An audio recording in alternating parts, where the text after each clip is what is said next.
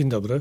Słuchają Państwo podcastu Obserwatora Finansowego, portalu, z którego mogą się Państwo dowiedzieć więcej o kierunkach i trendach rozwoju gospodarki i myśli ekonomicznej w Polsce i na świecie. Można nas czytać na stronie www.obserwatorfinansowy.pl. Ja nazywam się Maciej Danielewicz, jestem redaktorem naczelnym portalu, a rozmawiam dziś z panem doktorem Przemysławem Biskupem, ekspertem Polskiego Instytutu Spraw Międzynarodowych. Dzień dobry.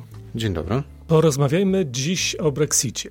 Dziś, czyli 30 stycznia 2020 roku, wydaje się, że klamka ostatecznie zapadła i jutro Wielka Brytania po 47 latach integracji ze wspólnotami europejskimi, a następnie z Unią Europejską wychodzi ze wspólnoty. Czyli od 1 lutego Wielka Brytania będzie poza Unią, choć do końca tego roku będzie trwał jeszcze okres przejściowy. Czuje pan ulgę, że wreszcie, czy obawę, co będzie dalej? Trudno na to odpowiedzieć mm, pytanie jednoznacznie. Powiedziałbym tak, że porównując to z różnymi własnymi odczuciami z ostat ostatnich e, kilku miesięcy, to bym powiedział, że jednak ulgę, że wreszcie.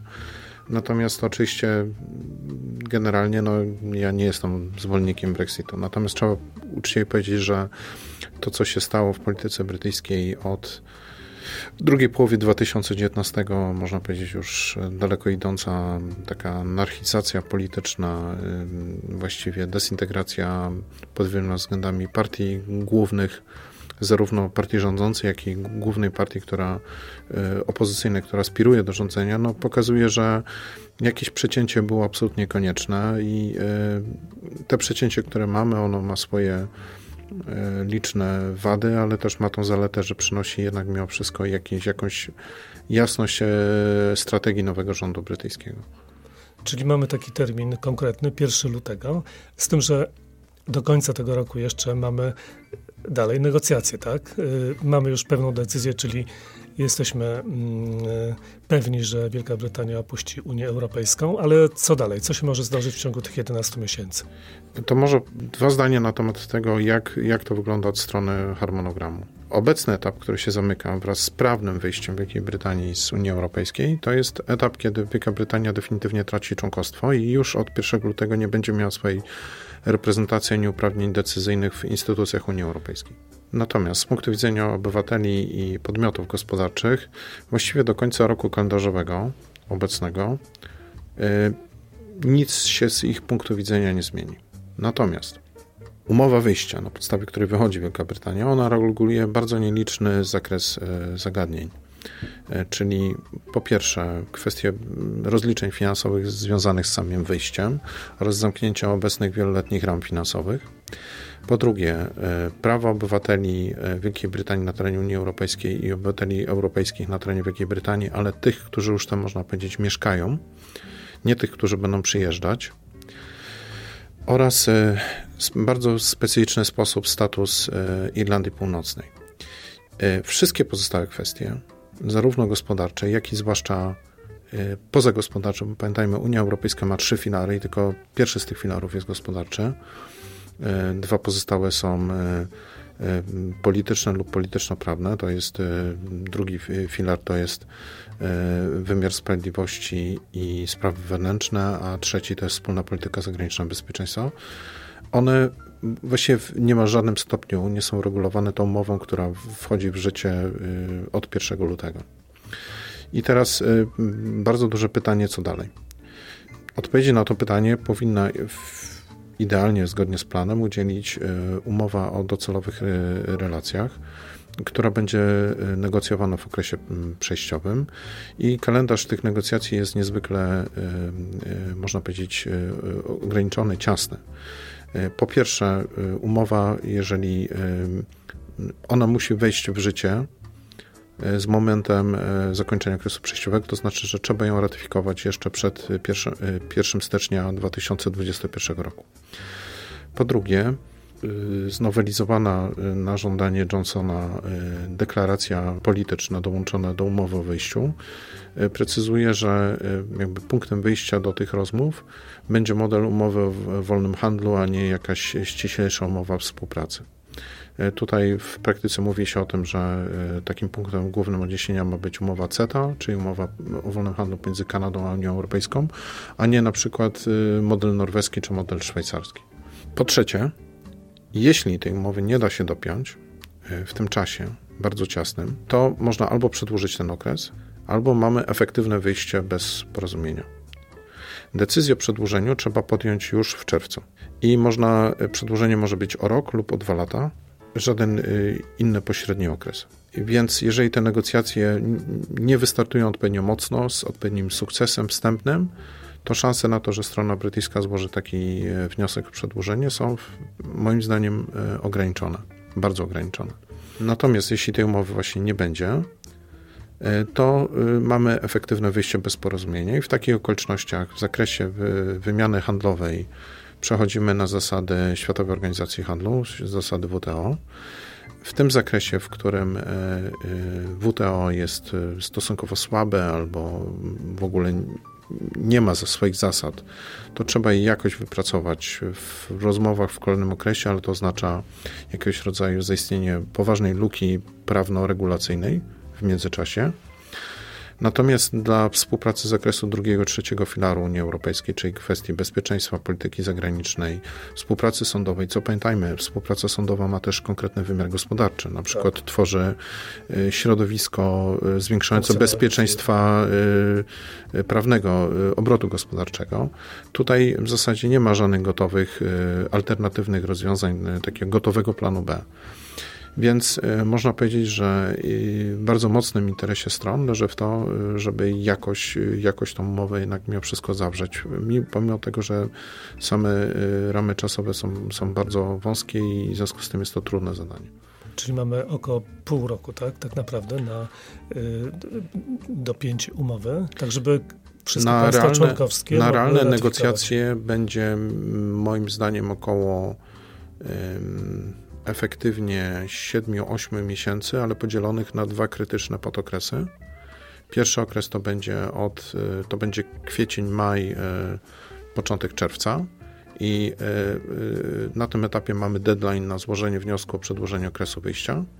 I jeśli e, Boris Johnson nie osiągnie żadnych istotnych sukcesów negocjacyjnych na tym etapie i nie będzie mógł pokazać swoim wyborcom, że drodzy Państwo, zobaczcie, tutaj szykuje się poważny sukces, więc mimo wszystko warto odroczyć tą yy, znaczy definitywną datę wyjścia, warto przedłużyć okres przejściowy, to on tego po prostu nie zrobi.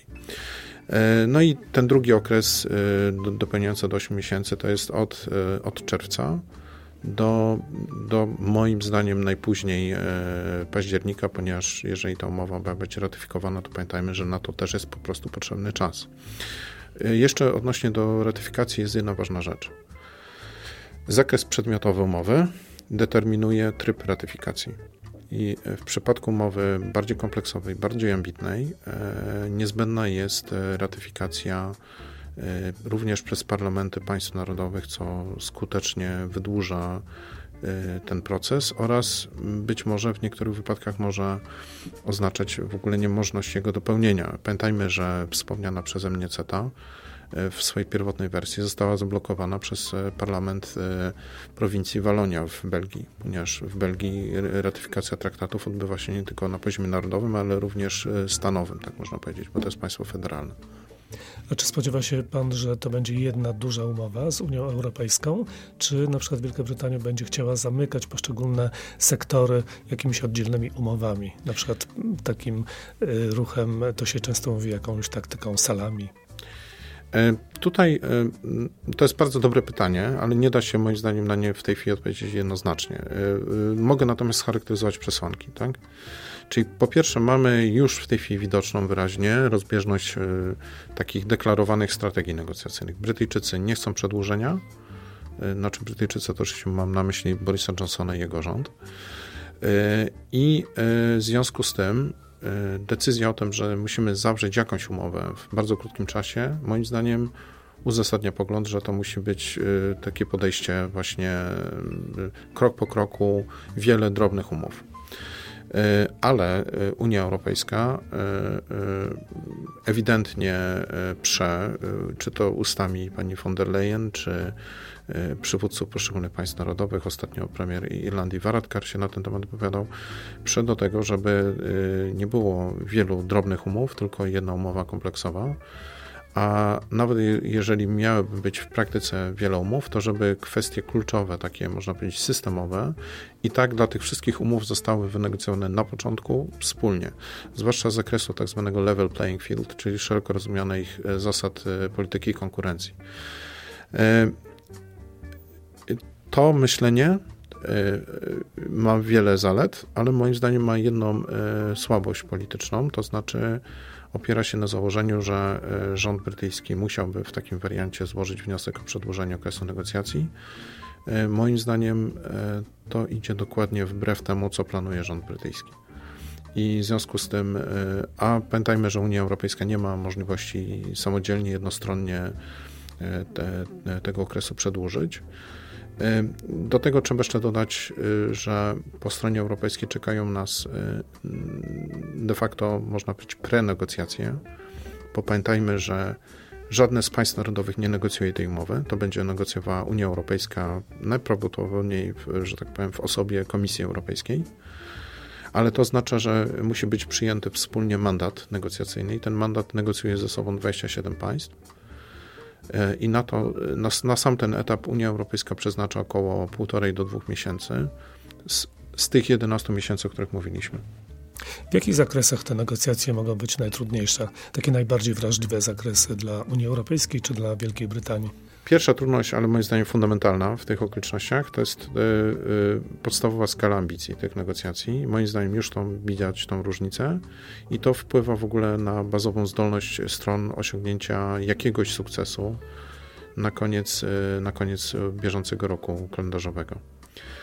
Po drugie, jest pytanie, na ile będzie wola stron, żeby skupić się na początku na rzeczach najważniejszych, a potem przechodzić do rzeczy, nazwijmy to bardziej kontrowersyjnych, czy to będzie na zasadzie przemieszania tych kwestii.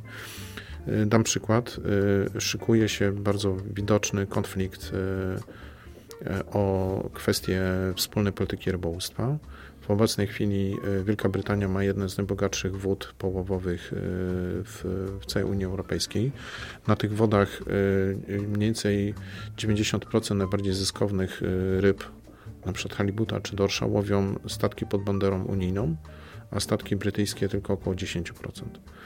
Z drugiej strony e, głównym rynkiem zbytu dla największych połowów brytyjskich, e, jak śleci makrela, jest e, rynek Unii Europejskiej.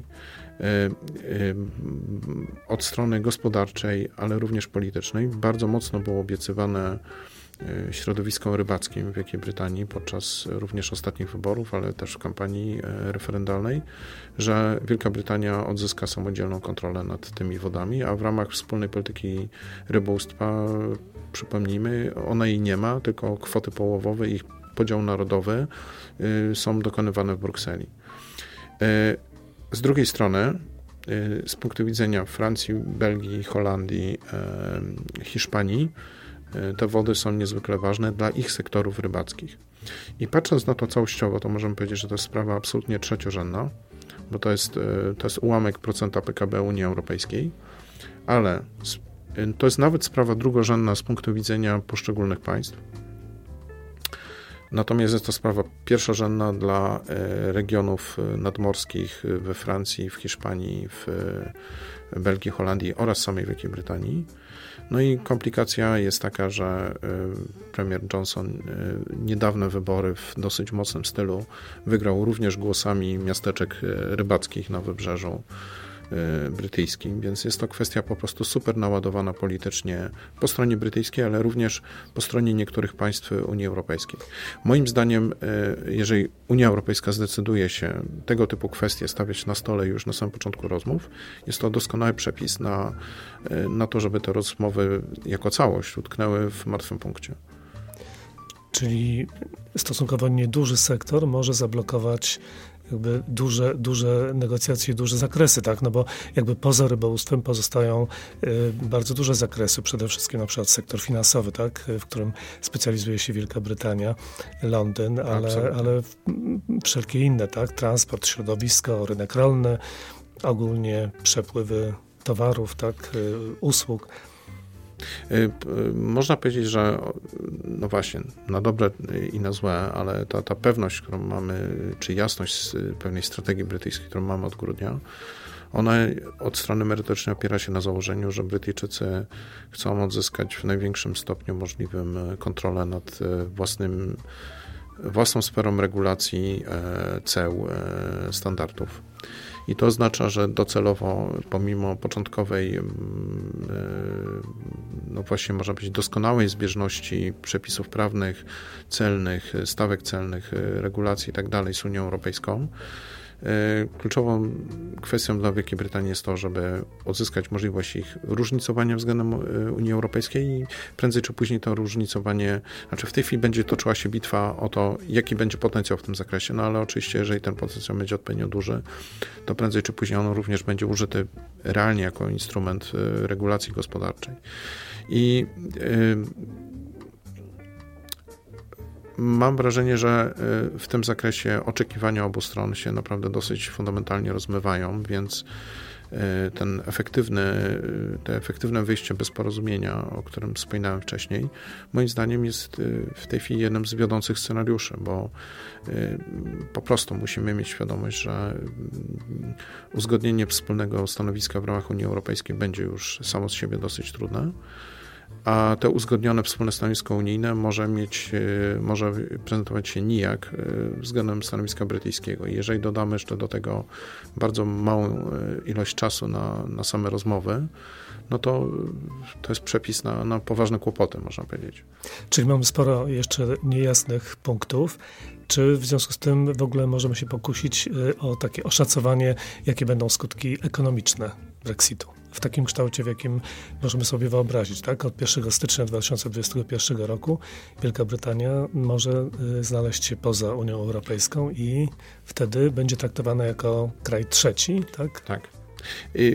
Skutków y, nie podjąłbym się odpowiedzialnie oszacować, natomiast myślę, że możemy stosunkowo dobrze określić, y, co jest stawką, tak?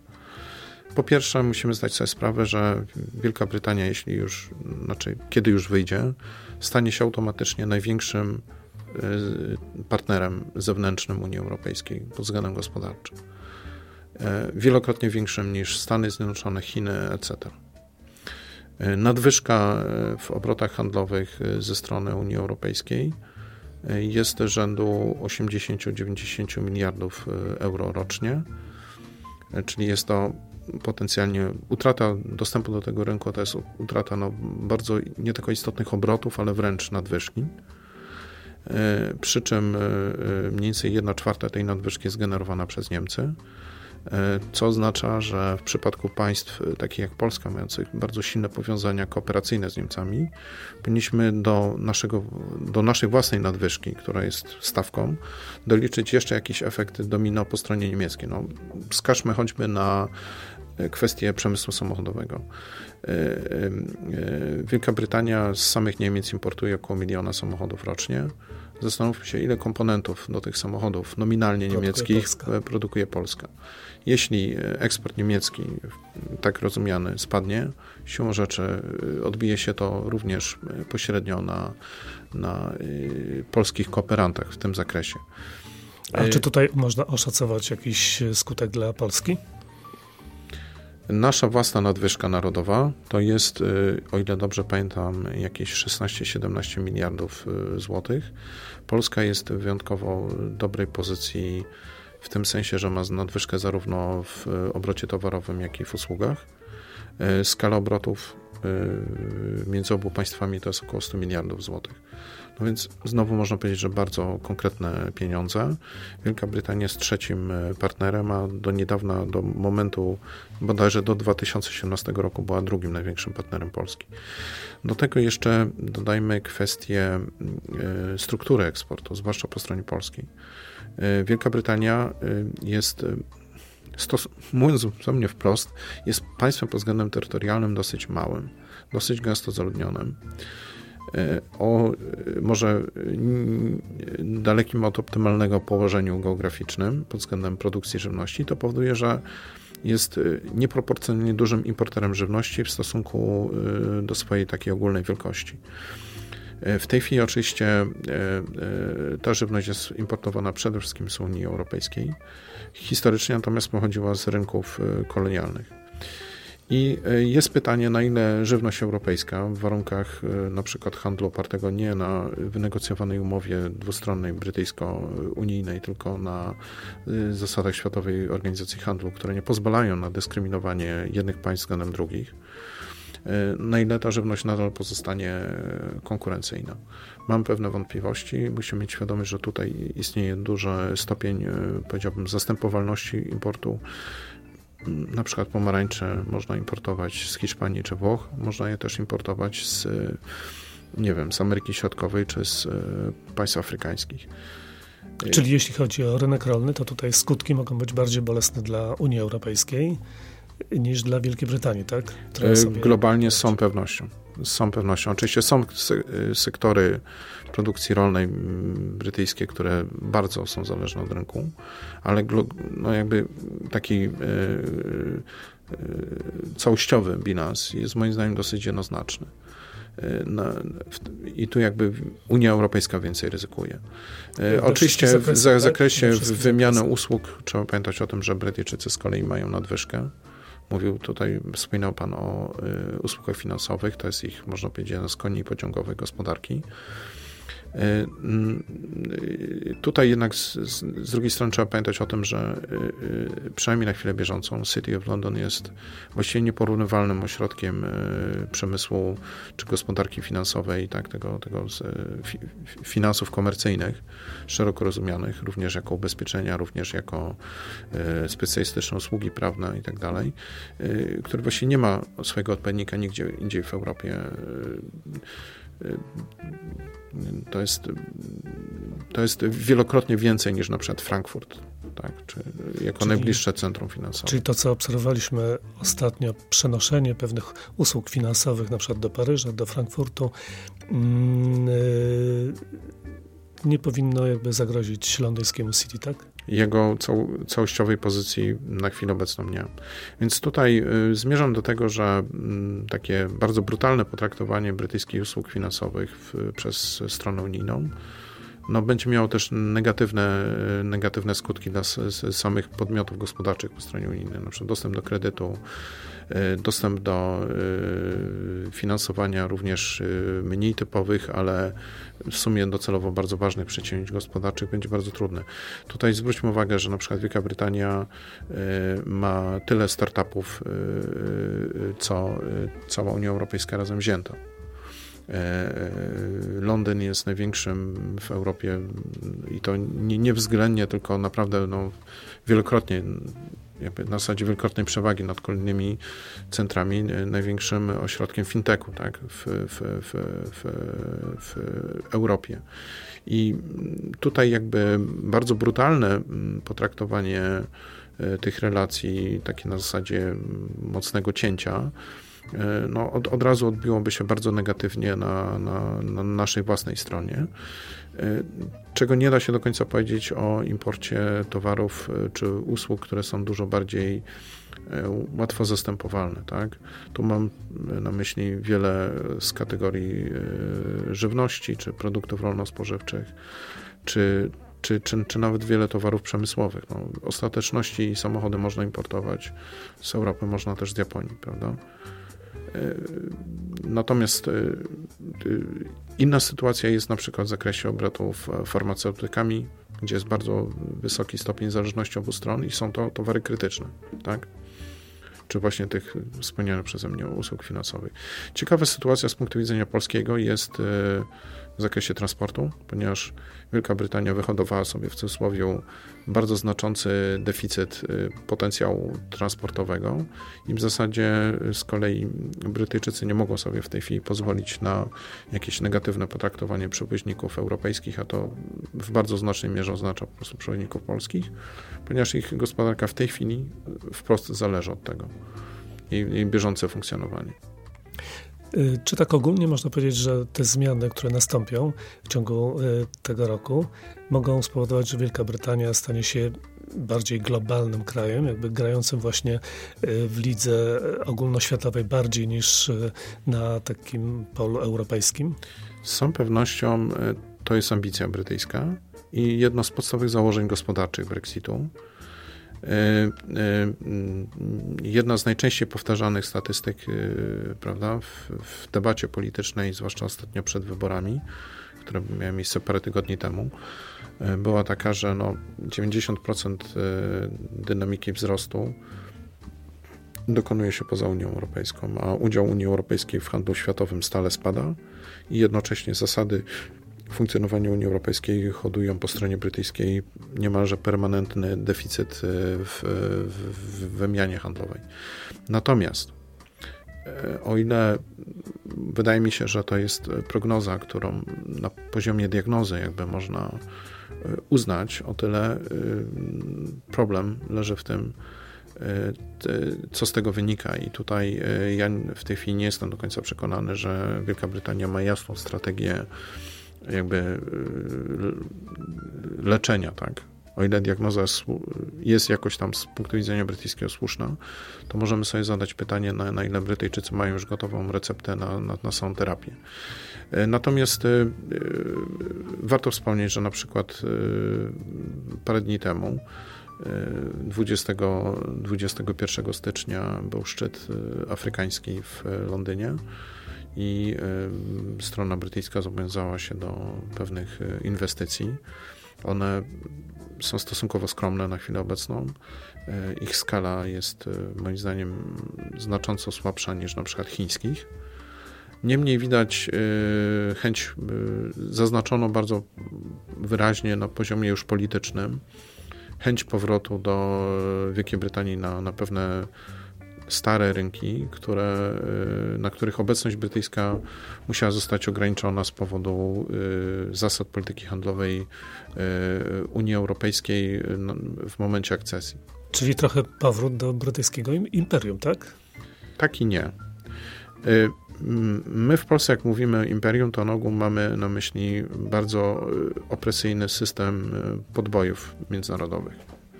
I oczywiście ten element zawsze też był cechą imperium brytyjskiego, jak każdego imperium, ale e, e, jest ważna e, jedna rzecz, która w Polsce moim zdaniem jest niedoceniana. To, że imperium brytyjskie, podobnie jak dzisiaj imperium amerykańskie, jest w swoim założeniu imperium handlowym. I Brytyjczycy szczyt potęgi imperialnej Wielkiej Brytanii wcale nie przypadał na ten okres, kiedy kontrolowali najwięcej terytoriów, tylko kiedy kontrolowali najwięcej handlu. I to jest w ogóle inherentny, inherentna cecha myślenia Brytyjczyków w polityce międzynarodowej, że jakby obecność międzynarodowa nie służy kontrolowaniu terytoriów, tylko służy kontrolowaniu i uczestniczeniu w najważniejszych y, strumieniach, y, strumieniach handlu. I w tym sensie to jest powrót do tradycji imperialnej, ponieważ to jest powrót na stare rynki, ale właśnie rozumiany jako powrót na rynki, a niekoniecznie powrót powiedzmy jako obecności, obecności takiej, prawda, w starym XIX-wiecznym stylu, przede wszystkim wojskowo-administracyjnym. I w tym zakresie rysuje się w takim razie ciekawa konkurencja z y, innym imperium, które właśnie handlowo y, stara się być obecne na świecie, czyli Chinami. Jeśli chodzi o Chiny, no to ważne jest uwzględnienie to, że Wielka Brytania wcale nie widzi swojej relacji z Chinami w kategoriach takiej prostej, bardzo antagonistycznej konkurencji.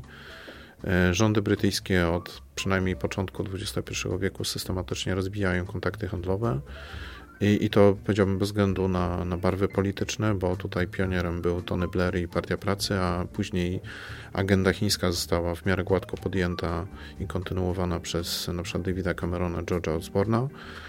I e, tego też dowodzą najnowsze decyzje rządu brytyjskiego z tego tygodnia, gdzie z jednej strony pod naciskiem Amerykanów e, zadeklarowano, że udział de facto Huawei, tam nie, nie była nazwa użyta wprost, ale, ale e, udział tej firmy w budowaniu sieci 5G w Wielkiej Brytanii nie będzie mógł być większy niż 35%, ale z drugiej strony bardzo jednoznacznie przeciwstawiono się też wyrażono mu równie jednoznacznie żądaniu Amerykanów, żeby całkowicie odciąć Huawei od inwestycji w 5G w, Wielkiej Brytanii. Moim zdaniem e, to, e, to, to już pokazuje, że, e, że to, jak się ułoży przyszłość relacji brytyjsko-chińskich po, po Brexicie, ale również w związku z tym w pewnym zakresie przyszłość relacji brytyjsko-europejskich, to również zależy po prostu od tego, na ile Stany Zjednoczone zdołają utrzymać swoje przywództwo nie tylko polityczne, ale również gospodarcze. Rząd brytyjski bardzo wyraźnie komunikował e, e, w odpowiedzi na żądania amerykańskie dotyczące Huawei, że jest otwarty na kontrpropozycje e, technologiczne amerykańskie. Jeżeli ich nie będzie, to Wielka Brytania nie chce się odcinać od możliwości, które oferują Chińczycy. Będziemy w takim razie obserwować sytuację, jak ona będzie się rozwijać. No, na pewno wszystkie media, które przez ostatnie kilka lat y, pozakładały na przykład y, jakieś oddzielne sekcje Brexit, y, mogą spać spokojnie. Te sekcje Brexit, zakładki na portalach będą cały czas aktualne. Myślę, że jeszcze przez działo. co najmniej rok. Tak, a być może, być może jeszcze dalej. Y, dziękuję bardzo za rozmowę. Dziękuję uprzejmie. Ja zachęcam do słuchania podcastów Obserwatora Finansowego i oczywiście do czytania naszego y, serwisu. Dziękuję bardzo. Dziękuję.